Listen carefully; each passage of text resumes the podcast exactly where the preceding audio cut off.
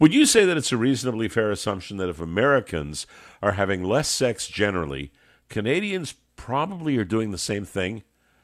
Well, maybe no. It's colder up here, and sex might be just what happens when we snuggle to keep warm. I'm just saying. Let me be serious for a moment. There's a woman who's written the book. Her name is Jean Twenge. She's on the line with me, and the book is called iGen Why Today's Super Connected Kids Are Growing Up Less Rebellious, More Tolerant, less happy, and completely unprepared for adulthood. That's a scary title, Jean Twenge.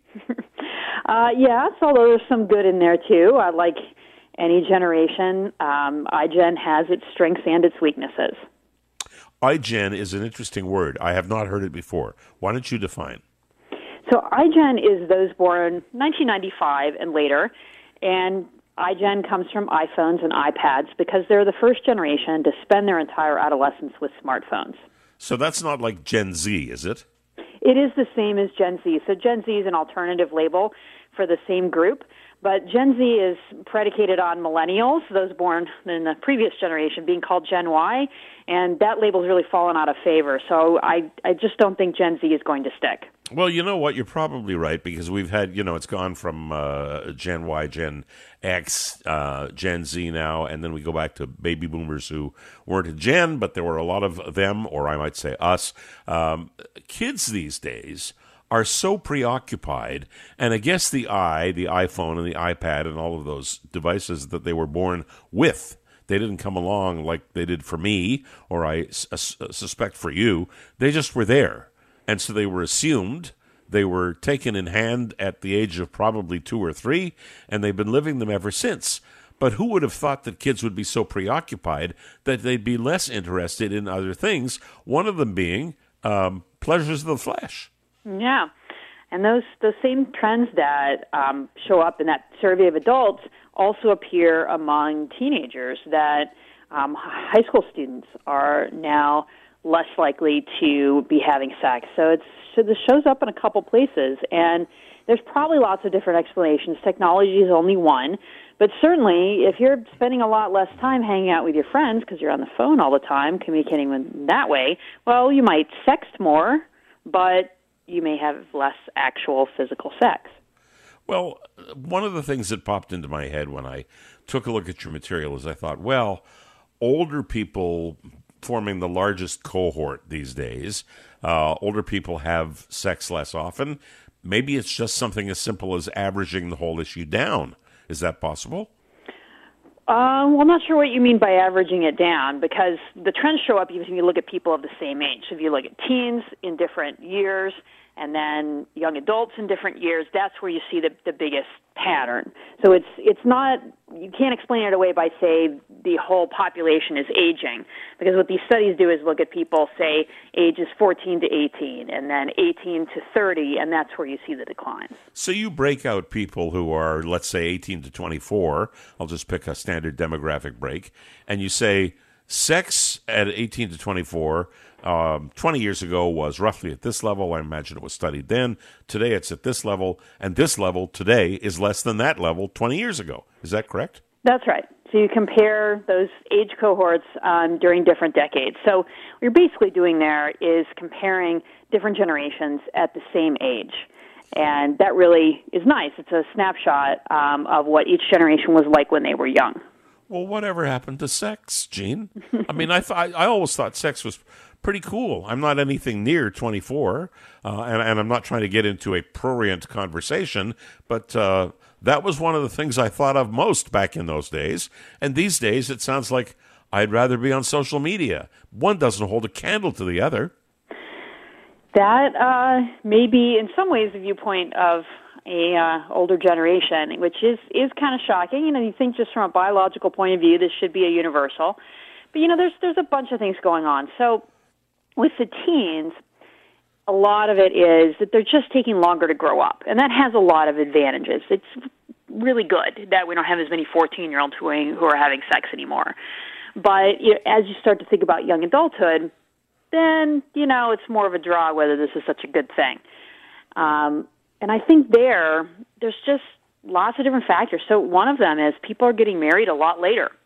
And even though there's this stereotype of thinking of married people as, oh, you know, they they they uh, you know might have a lot of fun on their honeymoon, but then after that, forget it. It's really really not true. That's really a myth. Um, you know, pretty much every survey that's ever been done, married people have more sex than unmarried people. And as young adults put off getting married, that may be one of the reasons why sex is declining. Well, one of the things we talk a lot about here on talk radio, and I think generally in society, is the fact that our younger kids, I shouldn't say younger as in uh, toddlers, I'm talking about teenage kids and even beyond teenage, are staying home longer. Uh, it has to do with money. It has to do with where you want to live. It has to do with the fact that somebody makes your meals and maybe even makes your bed. So there you are at home at 20, 25, sometimes 30 and longer. And if you're at home, having sex is just not quite as easy as if you have an apartment downtown. Exactly. It's a lot harder to bring sex partners home if you're living with mom and dad. That's just reality.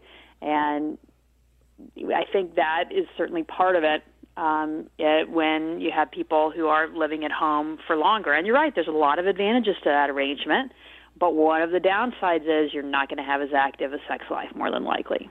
Oh my God! I don't know if I can stand it.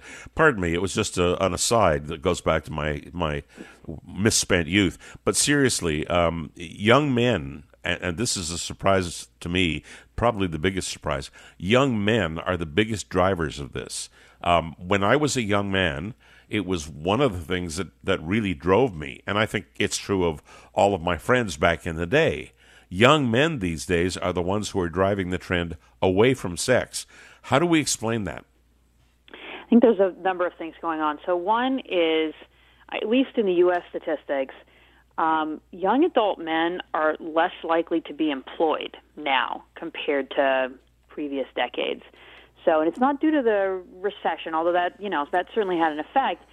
But that employment rate for young men has really not bounced back. Um, it, it started to decline around 2000, and just kind of kept going um, and inched up a little bit as the economy improved here, but hasn't just hasn't come back. So there's fewer young men with jobs, and that can clearly you know have an effect on your sex life when you're a young man. It's like, oh, what do you do for a living? I don't know. I nothing, and I live in mom and dad's basement. Not attractive to a lot of women. Um, and then you've also got the temptation of there's so many other ways to spend your leisure time now. So it's not just the phone, it's also gaming. That there's so many video games and so much on Netflix and so many other things to do at 10 o'clock at night to amuse yourself. And a lot of people, men and women, have been drawn to that. So we have this labor, labor force participation deficit, I guess you'd call it, amongst young men particularly, but I guess to some extent young women. And you talk about video games, and I'm thinking video games, sex sex, video games. The two of them don't have much to do with each other. Why are people not engaging in a little bit of both? They certainly can, but it appears that they're not. Um, and it, it may just be that it's easier to watch Netflix, um, including maybe some pornography, um, not on Netflix, but wherever else they get it, and play games than it is to try to go find sexual partners. That's a lot harder than just opening up the gaming console or finding some pornography online. Are you picking up any trending that moves us away from this, or does this seem to be static? I think it's it's it's hard to say. Um, the it's interesting that the trend has kept going. Like if it was just due to the recession, you'd think that it would start trending in the other direction as soon as the economy improved. You know, around 2011 or 2012. But that's not what it's done. It just keeps going in the same direction. Um, and we'll see. I mean, it, it, I think it depends on the cause. If it's if it's mostly around employment and employment starts to come back among young men, maybe we will see a reversal. But if it's these things around technology and if the rate of you know the number of hours a day people spend on gaming and uh, Netflix and so on stays so high, then it may not come down.